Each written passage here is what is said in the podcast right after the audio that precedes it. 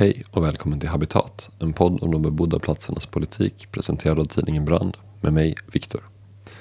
När det här avsnittet släpps så har vi nyss kommit ut med nummer 1 2021 av tidningen Brand, tema acceleration. Ett riktigt toppennummer och om du inte redan prenumererar på tidningen Brand då skulle jag rekommendera att du tecknar en prenumeration. Eh, det går förstås också att köpa lösnummer via vår hemsida men eh, då missar man, riskerar man ju att missa andra kommande nummer så vi rekommenderar prenumeration. Det går ett rykte om att eh, det har höjts portokostnader ganska avsevärt här nu eh, vid nyårsskiftet. Så det kan vara så att det kanske blir dyrare i framtiden att prenumerera. Så teckna din prenumeration nu skulle jag tipsa om. I det här avsnittet som jag har glädjen att nu få presentera så pratar jag med arkitekten Rebecka Engvall om stadsgestaltning. Om varför städer ser ut som de gör och hur de skulle kunna se ut istället. Välkomna!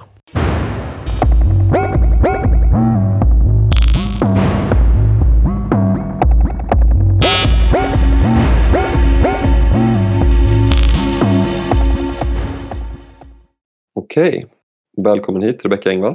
Tack. Du är arkitekt, arkitekt. Jag, vet inte, jag säger arkitekt. arkitekt. Det är väldigt viktigt. Ja, men det är viktigt det där med K. hårt K. Hårt K, precis. Det är så man märker att jag inte är det och du är det tänker jag. Så det kommer exakt, vara exakt, lätt för alla lyssnare att hålla reda på vem som är vem i det här samtalet. Mm. Eh, och det är ju skönt för dem. Eh, du har mest politisk bakgrund. Du har liksom varit med, med i många olika organisationer men du har jobbat för Länsstyrelsen, du har jobbat på olika kontor och olika, olika arbetsplatser inom, inom arkitektur. Precis, jag har varit på kommunen och så har jag gjort några vända på Länsstyrelsen och så nu senast kommer jag från eh, privatkontor. En bred erfarenhet kan man säga helt enkelt. Jag tycker det känns ja, jättekul att, mm. eh, att du är med idag. Eh, jag har bjudit in dig för att prata lite kring stadsgestaltning egentligen. Eh, jag vet inte hur man säger, liksom. säger man byggnadsgestaltning också? Är det ett ord? Nej, så kanske man inte säger. Mm. Ja, men gestaltning säger man väl. Men jag tror att man eh, liksom eh, specificerar kanske om man, om man håller på med, med stadsbyggnad så säger man stadsbyggnad. Då säger man husarkitektur. Mm. Precis, så är det husgestaltning helt enkelt? Eller byggnads... Ja. ja, men folk brukar fråga, men vad är det för arkitekt? Är du landskapsarkitekt? För att jag är tjej så brukar folk anta. Men du håller på med landskap? Nej, hus får man säga då. Husarkitekt. Husarkitekt, precis. Mm. Mm. Um, jag tänker att det här är en fråga som är ja, men som egentligen angår alla människor verkligen. Det är ju något som vi alla möts av varje dag så fort vi rör oss eh, i våra hem för det första men också utanför dem. Direkt liksom, så möts vi hela tiden av gestaltning av, av stadsrummet egentligen då, liksom, dels i form av enskilda byggnader och dels i form av ska man säga, större strukturer än så och liksom också allt som är mellan byggnaderna på något sätt. Eh, men det är ju någonting som de flesta av oss å ena sidan kanske har väldigt mycket åsikter om men å andra sidan tror jag väldigt ofta inte tänker sådär jättemycket på. Liksom. Och man kanske framförallt har mycket åsikter om, liksom, om en mer egentligen dekorativa frågor. Typ. Om man tittar på det här arkitekturupproret som har blivit väldigt stort nu de senaste åren. Mm, då är man ju mm. väldigt så arga på modernistisk arkitektur och man tycker att det borde vara mer mm. så här, en typ av liksom dekorativa inslag som var stora innan moderniteten. Uh, sådär liksom. Så det är en ja. fråga som kan engagera väldigt mycket och som många tänker liksom mycket på men man kanske tänker lite mindre på ofta liksom, ja, så här, hur lever människor? Eh, vad har människor för behov? Vilka rör sig på vilka platser? Eh, och liksom hur påverkas vi av, av, av hur saker gestaltas? Utöver liksom just det här rent så här, tycker jag om jag tittar på en byggnad och tänker efter, tycker jag den är fin eller ful? Man tänker på det lite mer så men jag tror ju att, att vi påverkas av lite bredare och det är lite så jag tänker att, att det vore kul att ha ett sånt här samtal. Eh, så det känns väldigt kul att du ville ha det med mig. Tack, kul att eh, du ville att jag komma. Ja men det känns ju som en, eh, ja men det känns som att det är väldigt många frågor som också kanske är så svåra för, för folk att sätta sig in i. Det är ju mycket liksom regler och så lagstiftning kring, kring stadsplanering också som är det kan ju vara snårigt att sätta sig in i det. Jag, jag tänker att liksom, nu tog jag upp arkitekturupproret precis här i början och det är egentligen inte riktigt där, där jag, det jag själv tycker är mest intressant eller liksom skulle vilja börja. Så där, liksom, det är väl, den sortens frågor kommer det väl alltid finnas dels olika åsikter om och dels så jag vet inte hur, hur produktivt det är att ha den sortens diskussion. Sen så tror jag att det finns någonting kring det som är intressant eller det finns någonting intressant att säga om det. Men jag fattar, för, alltså jag förstår verkligen varför arkitekturupproret lockar. Mm. Ja, men jag tror jag också gör det och jag tänker att många saker är ju väldigt fula. För det första. Och jag alltså många att... saker är så extremt fula. Ja, verkligen. Ja.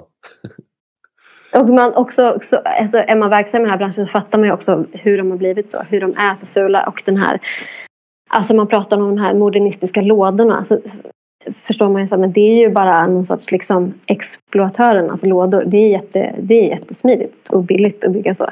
Det är bara att, mm. det är bara att liksom kopiera ut dem. Precis, samtidigt som jag tänker att arkitekturupproret reagerar ju ofta mot byggnader som kanske inte är så mycket lådor egentligen. Eh, utan som kanske är väldigt, liksom, vad ska man säga, påkostade och liksom nogsamt formgivna. Alltså, men det, nu hamnar vi Ja, men jag tänker typ att den... Ja, men vi, jag tänker att den distinktionen kanske inte heller, liksom, man kanske inte är så bra på att ta den diskussionen men jag tänker att allt det där handlar om, om vilken tid man har fått lägga på, eh, på gestaltning eller liksom hur man utnyttjat marken eller hur man har, mm. eh, ja. Det är helt enkelt vad man har tyckt har varit liksom, viktigt i, i ja, det kan vara svårt att se, liksom, men vad man har tyckt varit viktigt i, i exploateringen och gestaltningen och vilken roll arkitekten har fått i det. Ja, vi kanske snör in på något som Precis, jag känner det liksom, här, och jag tänker att det, det förtjänar ju egentligen ett eget samtal, ett eget avsnitt säkert, liksom, att bara prata lite om vad, var det här kommer ifrån. Lite. För precis som du säger, jag tänker också att jag tror att jag sällan håller med folk som skriver för, för arkitekturupproret eh, om, om vilka hus de tycker är fina och vilka de tycker är fula. Eh, men trots det så tänker jag att det, är så här, det finns någonting, precis som du säger, liksom, Trots det kan jag ändå på någon nivå sympatisera med det. Jag tänker att det finns liksom en annan fråga mm. där som är att städer känns inte så inbjudande. Skalan det byggs i känns inte alltid så mänsklig. Det här är mitt, mina allmänna intryck. Liksom. Och, eh, det finns väldigt mycket när man rör sig i stadsrummet som känns som att men det här är liksom inte byggt för mig och det är kanske framförallt inte byggt för eh, jag vet inte, att jag ska gå här med mitt barn eller att jag ska trivas nödvändigtvis. Liksom. Så jag tänker att om vi börjar i den änden, de här sakerna du lyfte nu alldeles nyss, liksom, om vad är det som styr hur en, en byggnad med liksom kontor och butikslokaler i en central stad i Sverige, hur en sån formges? Just det, lite kort då. Eh, ja. men det, det är väl cashen som styr då, skulle jag säga. Mm. Eh, den markexploateringen, den, den är, det är ju en investering. Alltså så, som beställare då så är det ju det intressanta för de flesta är väl att få maximera exploateringen. Alltså, mm. Då är ju liksom storleken på byggrätten det intressanta. Alltså den planeringen sker ju eh, tillsammans med kommunen. Så att det är ju liksom, det är ju detaljplanen på något sätt som styr liksom hur, hur exploateringen ser ut och hur mycket man får exploatera. Dels liksom i, i, i markavtryck men också sen i höjd. Mm. Och för den som eventuellt inte vet, alltså exploatera i det här sammanhanget det är helt enkelt hur mycket man får bygga. Det är i princip bygga, ja. Precis. Ja. Och då intressanta är ju då hur, stort, hur, hur mycket får jag bygga? Alltså hur stor yta får jag bygga på? Och hur högt får jag bygga? Just det. Det är klart att du, du får ut så himla mycket mer eh, säljbar yta eller uthyrbar yta om du bygger på höjden. Mm. Så att det är ju det här som är det intressanta. Men det, det gör ju också någonting med vårt, det gör ju någonting med skalan på våra städer och våra stadsrum. Eh, det är inte kul att röra sig i, på smala gator och eh, intill höga hus. Eh, mikroklimaten blir ju eh, skittråkiga. Mm. Mm. Mörkt, skuggigt, blåsigt. Mörkt, skuggigt, blåsigt, precis. Ja. Mm. Men det här, när du säger så att väldigt mycket som byggs är också skitfult, som du sa nyss. Vad är det du tänker på då? Ja, men jag kanske mest tänker på, alltså det är så många saker som man ser men det är väl det här att eh, omsorg om detaljer. Eh, man tappar ofta den, den biten. Vill man göra det så billigt som möjligt så är det oftast tiden som, som inte finns. Alltså det finns jätteduktiga gestaltare, alltså arkitekter som sliter liksom röven av sig för att göra bra grejer. Men det är ju, det ska också någon betala för. Eh, och någon mm. ska vilja ha det som man bitar. Så att det, det som är vackert är ju också att förhålla sig på något sätt till det som finns, tänker jag, i, i skala och material och färg. Alltså sånt som man kanske inte, som man kanske inte tänker på alltid när man om man, om man inte är arkitekt, man kanske inte tänker på hur, hur vackert ett handslaget tegel är eller eh, hur, hur fint det är med liksom en fasadlinjer som följer varandra. Eller, eh, mm. ja. Just det, Men det, och det är sådana grejer som, alltså om man går och tittar på, om vi tar, om vi tar ett sådant exempel som jag tänker många kan relatera till, eller jag vet inte om många mm. kan relatera till, men ett exempel jag tänker på helt enkelt, som jag föreställer mig att andra kan relatera till. Uh, men om man tänker typ en, en shoppinggata liksom, i, i en mm. valfri svensk stad här. Liksom. Jag bor i Uppsala men jag tänker att shoppinggatan i Uppsala ser väldigt mycket ut som shoppinggatan i Västerås eller shoppinggatan i Jönköping eller shoppinggatan i Helsingborg. Liksom. Det är på något sätt en eh. del av den gamla staden. Det är ju ofta det. Eh, mm. delvis och sen så finns det ofta lite saker, platser där det har rivits och byggts mycket på, på mm. 60-talet. Eh, Vi har lite sent 1800-tal, tidigt, tidigt 1900-tal och sen är det liksom insprängt lite 60-tal. Ja precis och sen bland det liksom mm. lite så insprängt nytt. Och det är ofta det mm, jag tänker många av oss reagerar på att det, det, alltså det känns som att saker bara inte passar in. Liksom. Den, den förenklade vad ska man säga, tolkningen av det, det skulle bara vara typ så här, allt det här nya det är så fult. Förut byggde man mer omsorgsfullt och fint. Liksom. Och det kanske det ligger någonting i dels. Liksom. Ja, men någonstans ligger det någonting i det. Ja, men, eh, men det du säger om jag fattar rätt det är också att men det har att göra med vissa hänsyn, liksom, alltså till, till miljön runt omkring. Den är på något sätt sekundär. Det handlar mer om om jag ska liksom bygga om eller riva och bygga nytt så här, insprängt på den här shoppinggatan bland alla de andra husen. Och om man ska rita det då, då kan man liksom inte utgå från ja, men hur ska det här smälta in utan det blir mer att man får göra mesta möjliga av andra ramar som har gjorts gällande liksom hur ska eh, den här ytan maximeras ekonomiskt på olika sätt. Ja, du ska, du ska ha en väldigt ambitiös beställare om, om, om, du, om det ska till om gestaltningen ska vara det viktigaste i, i, i, en, i utveckling av en fastighet. Det är oftast, oftast det liksom, eh, den första frågan, hur mycket man, hur mycket man kan exploatera eh, mm. på höjden. Och, mm, precis. Så jag tänker att alltså just den här stilfrågan då, liksom, om jag bara fastnar lite i det. Eh, ja, men så att stilarna var finare för Alltså typ gamla fina stenhus som man tänker på från sekelskiftestiden. Liksom. De är mycket finare än den här stilen som är nu. Det kanske inte egentligen bara handlar om stilen utan att om man skulle bygga så en gammal stil eh, eller någon, någon, gammal så här retrostil men göra det med samma liksom, vad ska man säga, prioriteringar ekonomiskt nu, då skulle det fortfarande se så här skevt ut. Kan man tänka så?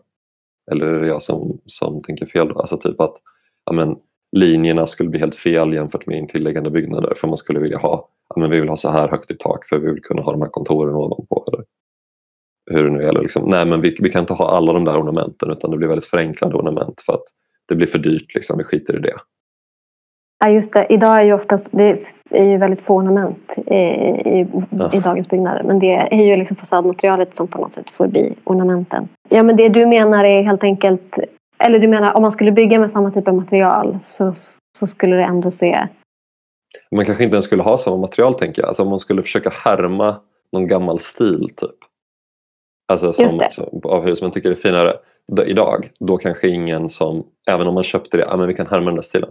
Då kanske det ändå inte skulle bli så fint för man skulle inte kosta på sig de materialen som det faktiskt handlar om. Det här handslagna teglet du nämnde eller vad det nu kan jag, jag, kan ju inte de där detaljerna. Nej men ibland kan ju kommunen komma med, det kan ju stå i, i det, kan, det kan ju vara reglerat i detaljplanen ja. hur, hur ny bebyggelse ska förhålla sig till det befintliga och då kan det vara reglerat att eh, det ska, vara en, det ska vara en viss kulör på putsen eller det ska vara en viss kulör på teglet eller att det ska vara ja. tegel.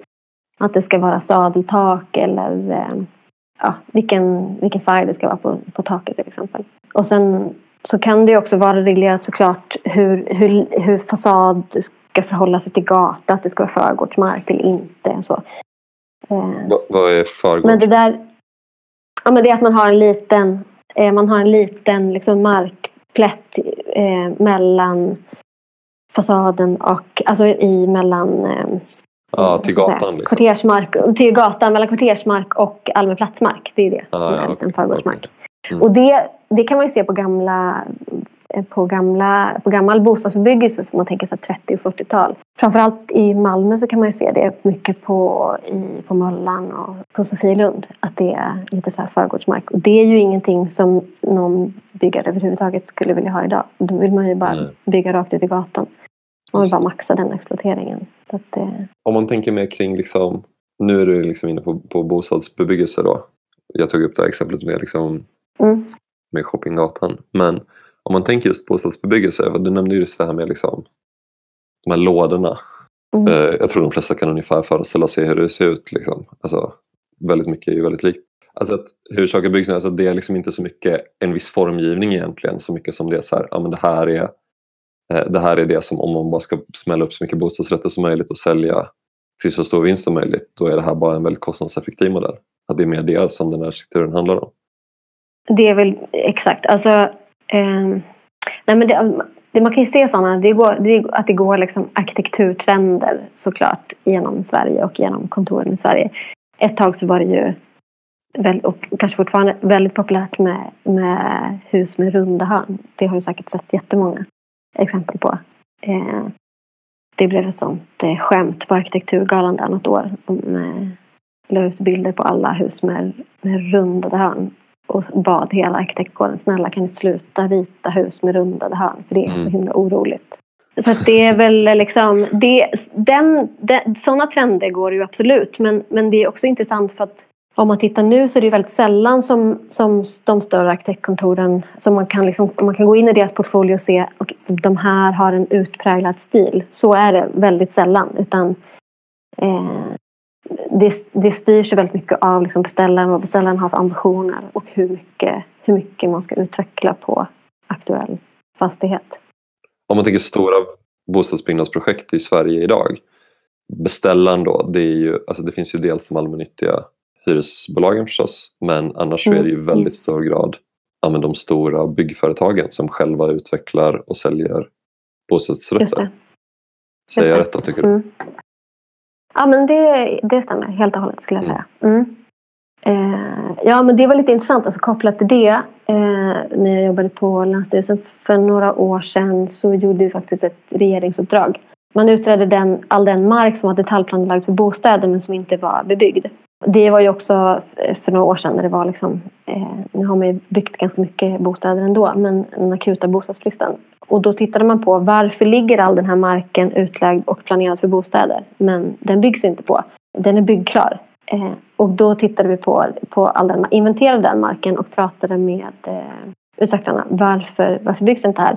Och det de säger då är ju att de, eh, de bygg, börjar inte bygga förrän de har två tredjedelar av bostäderna sålda. Mm.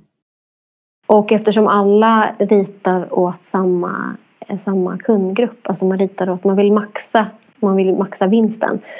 Så man ritar inte billiga bostäder utan man ritar, man ritar de här liksom mellansegmentet av bostadsrätter som man ändå kan sälja och som ändå kan sälja ganska dyrt. Eftersom alla riktar mm. in sig till att sälja till samma kundgrupp mm. så är den gruppen inte tillräckligt stor för att efterfråga. Så att eh, ingen får två tredjedelar sålt och ingen kommer bygga. Så då väntar man hellre. Det är också ganska intressant i relation till eh, allmännyttiga. Mm. Marita är inte för, liksom, för billigt men Marita är inte heller för, för dyrt liksom, utan det handlar om något, någon, någon slags optimering där egentligen. Liksom, att försöka hitta så här, ja, men hur kan vi eh, göra något som så billigt som möjligt men som man ändå kan tänka sig att betala för om man är liksom två civilingenjörer med två barn. Liksom. Tänker mig något sånt ja, precis. Ja. Ja. Så det är på något sätt de stora arkitektkontorens fantasi om den breda svenska medelklassen. Och om vad den kan tänka sig att acceptera liksom, som någon slags lägsta standard. Det är det vi ser när vi tittar på nybyggt på Hemnet. Ja, jag tror absolut att det skulle vara det. Det, det, precis, det lägsta man kan tänka sig att acceptera. Ja, ja men jag tror att det där är liksom...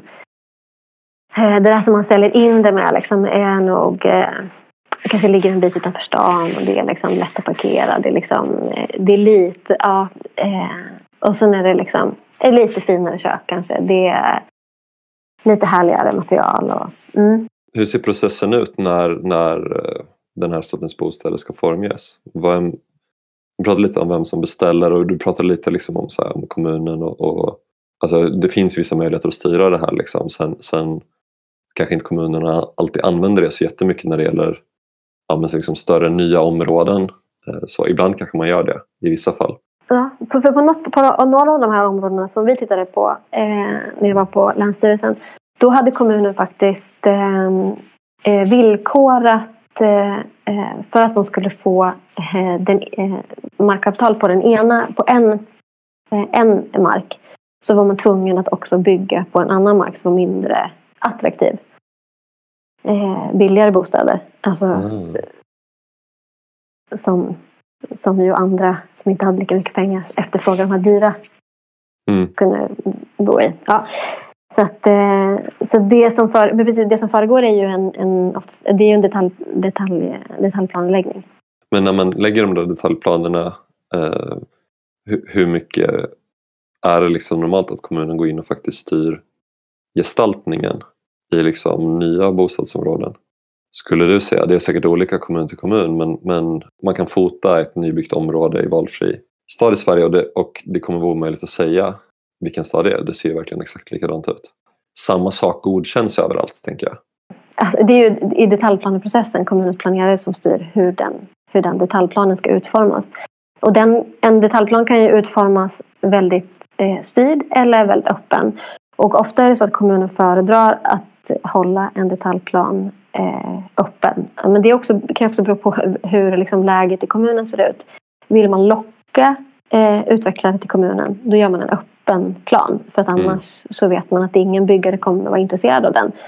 Så att man vill, man vill på något sätt göra det lätt för byggare att exploatera kommunens mm. mark.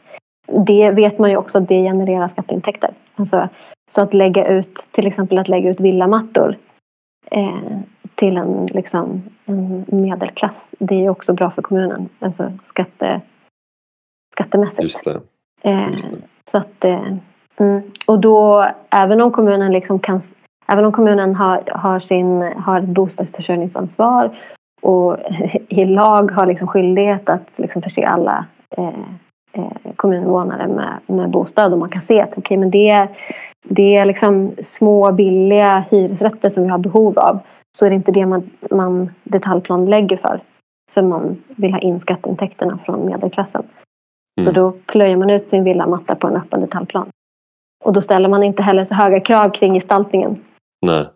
Och de som behöver andra bostäder som det, som det är brist på, de får helt enkelt de får kanske leta i en annan kommun. Kanske kommunen hoppas. Leta i en annan kommun, precis. Mm. Mm. Men det är också, ja precis, och att det Eh, alltså jag tänker också så här miljömässigt liksom. Alltså det har ju varit mycket snack om det, men det här med att exploatera på jordbruksmark och det har ju, det har ju Länsstyrelsen förut sett eh, som en, liksom en inkallelsegrund om, om kommunen lägger ut detaljplaner på, på jordbruksmark eh, så har det varit en, en inkallelsegrund, alltså att Länsstyrelsen kan dra tillbaka den planen, den är inte godkänd. För att det är inte hållbart att bygga på jordbruksmark. Vi har liksom, framförallt i Skåne där man har liksom de, de, den bästa jordbruksmarken i världen. Mm. Ska vi liksom försörja en växande befolkning. Men det här känner du säkert till, men ska man försörja en växande befolkning så har vi inte, vi har inte, råd, vi har inte råd att bygga på jordbruksmark. Men det är ju också liksom den, bil, den billigaste marken att bygga på för exploatörer. Det är jungfrulig mark. Det är inga markföroreningar. Mm. Det finns liksom inga, det finns inget annat du behöver förhålla dig till. Okej. Okay. Det är ju väldigt intressant och det är ju liksom en fråga jag tänker. Jag tänker mycket på hur Uppsala ser ut som sagt eftersom det är här jag bor. Men mm. det är ju verkligen tydligt i, i flera av ytterområdena som är här nu. Uppsala ligger ju mitt på en bördig slätt liksom, eh, omgiven av jordbruksmark. Och mm. det är ju som det har brukat ut när jag flyttade till Uppsala då, då var det mycket liksom att när man rullar in så är det som att staden växer upp. Liksom. Och det beror beroende från vilket håll man kommer på så kanske man möts av ett industriområde som är ganska så här, eh, vad ska man säga, väldigt otätt bebyggt. Eh, eller så kanske det är just de här liksom villaområdena som ligger i ytterområdena eller liksom på några ställen så här, lite punkthus som ligger liksom i så här, hus i park, så här, miljonprogramsstil. Men det som har byggts väldigt mycket nu på senare år, framförallt två områden här i Uppsala, då, Stabby och, och Kungsängen som båda gränsar mot jordbruksmark och sen där slutar stan. Liksom. Där har man byggt jättetät hög kvarterstad nu. Eh, mm. Som ligger liksom precis intill den här jordbruksmarken och det är verkligen den här ja, men verkligen nästan absurda upplevelsen. Man kommer liksom man går ut en promenad på Stabbyfältet och sen kommer tillbaka in. Då möts man av de här jättetäta, höga, höga husen eh, och sen mm. de här gatorna med liksom tomma tänkta butikslokaler som ingen vill hyra. Och det är liksom ingen människa som går där heller. Liksom. Det är som en slags kuliss nästan. Eh, ja. Även om det är såklart, alltså de har ju sålt alla lägenheterna men det var intressant det du sa om jord, jordbruksmarken, det var som att en, en polett trillade ner för mig att liksom plötsligt förstod jag var det där kommer ifrån på något sätt. Mm. Ja, mm. man får liksom inte bygga ut där för att det, det, man kan liksom inte ta jordbruksmarken så lätt. Så då bygger man så absolut tätt man kan även, även intill den så att säga. Mm. Men det blir ju liksom inte så bra. Jag tänker på Hylje, Hylje utanför Malmö, jag vet inte om du har varit där. Där låg ju eh, mitt, mitt förra jobb. Eh, också precis liksom, det, som en, det var som en, liksom, en vägg och sen så av ny, ny eh, stadsdel och sen så var det jordbruksmark. Och så mm. hade man liksom, man hade sparat någon pil allé rakt igenom som var en, liksom en gammal struktur. Mm. Och så var det liksom de här en, liksom, jättestora liksom, nya kontorshuskomplexen och så var det någon liten sån gammal vindmölla som ju förut har varit eh, såklart mm. Imponerande. Men nu mm. ser det ut som en liten, liten mini. Mm. Mm. Det är också det här liksom att att inte kunna se in i staden när man tittar på den utifrån utan man möts just den här liksom väggen, det är nästan som en mur. Ja, eh, ja eh, och, och i, eh, nu cyklade jag varje dag till jobbet i Hylje och det är ju också speciellt, det gör ju också någonting med så här som vi sa innan, men att man de här, det skapas ju sådana enorma vindtunnlar. De här högerhusen tar också liksom ner vind så det är ju Ja, det, blir liksom inget, det blir liksom inget kul för att vistas där. Det är blåsigt och det är kallt och det blir liksom skuggigt. Och... Men nu det var länge sedan jag var i Uppsala. Men hur är, jag kan tänka mig att det liksom inte är mer än tre, fyra våningar inne i, i stads... På den här gågatan som du pratade om. Nej, exakt. Det är nog exakt tre, tre fyra våningar. Mm. Det var någon, vi pratade om det på... när jag ju eh, restaureringskonst på, på Konsthögskolan i Stockholm. Eh, och då sa våran Eh, professor Pia där att eh, apropå skalan i Stockholm, innerstan i Stockholm. Eh, hon hade pratat med en kollega från, från Italien.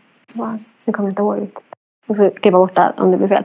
Men eh, som sa det så här, ni fattar inte vad ni har. Alltså ni, ni fattar inte att ni har det så eh, den här skalan som ni har, som ni liksom har på något sätt är välbevarad. Alltså, ni fattar inte vilken tur ni har, för det här finns liksom inte någon annanstans. Mm. Eh, och var, rädd, var rädda om den skalan. Det just, gjorts, eh, just i Stockholm har det gjorts några sådana där satsningar då. På 80-talet så fanns det väl en sån, alltså så här, man skulle bygga Stockholm som Manhattan på norra Södermalm. Liksom. Det enda som blev med det var den här Haglunds pinne, det här höghuset som ligger bredvid Medis. Men jag vet att när den byggdes mm. så var det en del av liksom ett större projekt där man skulle bygga massa höghus på Södermalm och just försöka göra mer som en, en skyline. Det fanns ju någon slags sån tidsanda där en kort period men det blev ju aldrig någonting med det. Jag vet inte exakt vilka skälen var till det men, men Stockholm sticker ju verkligen ut jämfört med andra städer i samma storlek om man tittar runt om i Europa. Även i Sverige så är det väl ändå något som blir vanligare och vanligare att man ändå vill bygga högt också inne i städerna. Jag tänker på Göteborg just nu ska man bygga den här jätteskyskrapan. I Malmö har man den ju sedan ett gäng år, då, liksom Turning Torso. I Jönköping vet jag att de ska mm. bygga ett höghus in till Vätterstranden nu också. Så det verkar ju vara någonting med det som samtidigt pågår också, någon slags längtan efter, efter de här liksom spektakulära höghusen. Jag har så svårt att förstå, alltså det är inte så svårt att förstå liksom från liksom exploatörernas sida, det, det fattar man ju. Men det är väl någon sån här vilja att liksom sätta stan på kartan på något sätt. Men det är också, jag är förvånad över att det är så få diskussioner kring liksom vad, vad de här byggnaderna faktiskt gör. Förutom då att liksom vara som landmark. Det är inte, jag tycker man pratar väldigt lite om vad byggnader tillför platsen runt omkring. Alltså i form av liksom liv eller mikroklimat eller eh, biologisk mångfald. Eller... Hur påverkas sådana saker av att bygga ja, men så här Karlatornet som de ska bygga i Göteborg nu exempelvis? Vilka är liksom de stora konsekvenserna av att bygga en sån, ett sånt höghus? ja, men sådana höga punkthus. Det är ju, för, ja, jag ska lätt sammanfatta det. Men eh, tänk att det är så svårt med liksom platsbildning kring dem. Alltså att de inte och kanske inte heller liksom relaterar så mycket till sin omgivning. Alltså att förstå, mm. att förstå sammanhanget och strukturen. Det är inte så mycket, eller så här, det kanske inte är så mycket, det, det, är inte så mycket stad. Alltså det är liksom mer objekt, det är liksom inte så mycket stad man bygger av det. Alltså mm. en, och en stad där man kan förstå och läsa ett sammanhang som man förhåller sig till. Det känns ju snarare som att man förhåller sig till varandra i sådana fall. Så bygger, alltså det finns en starkare koppling mellan Karlatornet som de ska bygga nu i Göteborg och typ Turning Torso än mellan Karlatornet och det intilliggande området i Göteborg. Ja, men ja, ja de pratar med varandra. De, städ, de signalerar sina fyrar till varandra. Ja. Exakt, det är som någon slags telegraf. Ja, men precis. Mm. Fyr. Ja, ja, precis. Ja. Fyrsystem. Så. Mm. Mm. Ja, fantastiskt. Det har varit ett väldigt trivsamt samtal eh, så här långt. Jag tänker att vi ska börja avrunda lite. Liksom. Men jag tänker att så här, det som varit det återkommande temat lite på något sätt det har ju varit just det här med det skulle kunna göras liksom vilken fin gestaltning som helst egentligen. Men det finns liksom inte ett intresse av att, att bygga det helt enkelt. Baserat på vem det är som, som beställer byggen och vem det är som exploaterar marken, hur resurserna fördelas till det. Liksom. Om du skulle få önska lite liksom, hur svenska städer ska, ska fortsätta byggas om och byggas till. Vad är det som, som skulle behövas för att eh, det här skulle se lite annorlunda ut? Mm. Jag tänker att man behöver prata om liksom ägarförhållandena. Eh, för just nu är det ju som någon sorts otroligt så, tragisk relation mellan eh, arkitekter och beställare. Alltså du har någon som vill liksom maxa sin vinst och så har du någon som liksom ofta har ett kall och vill göra otroligt så vackra och bra livsmiljöer. Och det, det liksom funkar inte. Eh, Mm. Men så det som jag tänker, och det är ju många, som, det är många arkitekter som har tröttnat på det. Och många arkitekter som har börjat bygga i egen regi. Det är fler och fler kontor som gör det. Mm. Eh, alltså då äger man sitt eget projekt och man ritar och bygger själv. Eh, och sen säljer man. Eh, eller hyr ut. Och det är väl det, tänker jag, som... Nu gör ju liksom inte heller är väl liksom folk också så besvikna på allmännyttan och att det är svårt med allbolagen och att allmännyttan också ska drivas liksom enligt affärsmässiga principer. Så det mm. är liksom svårt. Men jag tror liksom att eh, skulle man gå ihop och skulle man gå ihop och äga och driva sina byggprojekt själva så skulle man kunna göra otroligt bra grejer. Dels liksom att, att försöka cut out the middleman på något sätt. Men dels också så alltså att de faktiska offentliga institutioner som också ändå bygger stad. Typ framförallt de allmännyttiga bostadsbolagen förstås. Men jag antar att det finns andra också. Alltså hur, hur eh, lagstiftningen kring dem ser ut och hur liksom styrningen av dem ser ut. Eh. Just det, nu måste ju de, de måste ju liksom bedriva sin verksamhet enligt affärsmässiga principer. Mm. Det är ju också verkligen en slående grej här i Uppsala. Här byggdes ju flera av de stora områden som byggdes under efterkrigstiden av Uppsalahem. Mm allmännyttiga bolaget byggdes ju, eh, ritades ju av dåvar, dåvarande stadsarkitekten Gunnar Läcke. Och så flera av de här områdena är ju sådana som jag vet att det görs mycket liksom, alltså både forskningsprojekt kring nu, alltså vad gäller arkitektur och, och som är liksom föremål för mycket studiebesök och, och sådär. Speciellt några av områdena här, Tunabackar, Salabacke, är ju sådana så helt fantastiska områden att bara promenera igenom. Jämfört med hur hyresbostäder ser ut som, som Uppsala bygger nu. Som ju ser riktigt, riktigt deppiga ut. Utan undantag egentligen, liksom, även när de gör mer påkostade grejer. Även när det är grejer som kan kosta liksom 18 000 i månaden för en fyra. Mm. Men att bara för liksom 50-60 år sedan så exakt samma bolag fast med liksom en annan finansiering mm. och med en annan styrning framförallt. Eh, gjorde mm. liksom mm. superfina och super liksom verkligen ambitiösa människotillvända. Det borde ju inte vara så mm. möjligt tycker man. Nej, eh, alltså men det också, men jag tänker på Malmö, så det, som man, eh, det som man tänker nu så med hela projektet med Amiralstaden, typ, alltså att man vill eh, förtäta liksom, i, i Rosengård ut mot, alltså längs med Amiralsgatan. Att man, man, att man tänker liksom att nu ska vi exploatera mer och det, man på något sätt man tänker att man ska lösa problem kring bostadsbrist genom att exploatera redan så högexploaterade områden också. Mm utan att ha tanke på kring vad det gör för människor som bor där redan nu med tillgång till grönområden. Mm. Eh, mm, nej men det är ju man önskar ju att liksom allmännyttan hade agerat på ett annat sätt.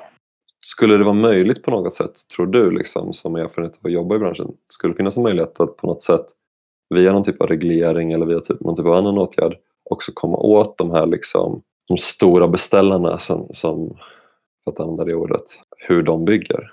Alltså hur, vad är det som skulle behövas för att, att tvinga dem att bygga lite mer liksom, människovänligt? Äh, men kommunen skulle väl behöva en byggförvaltning?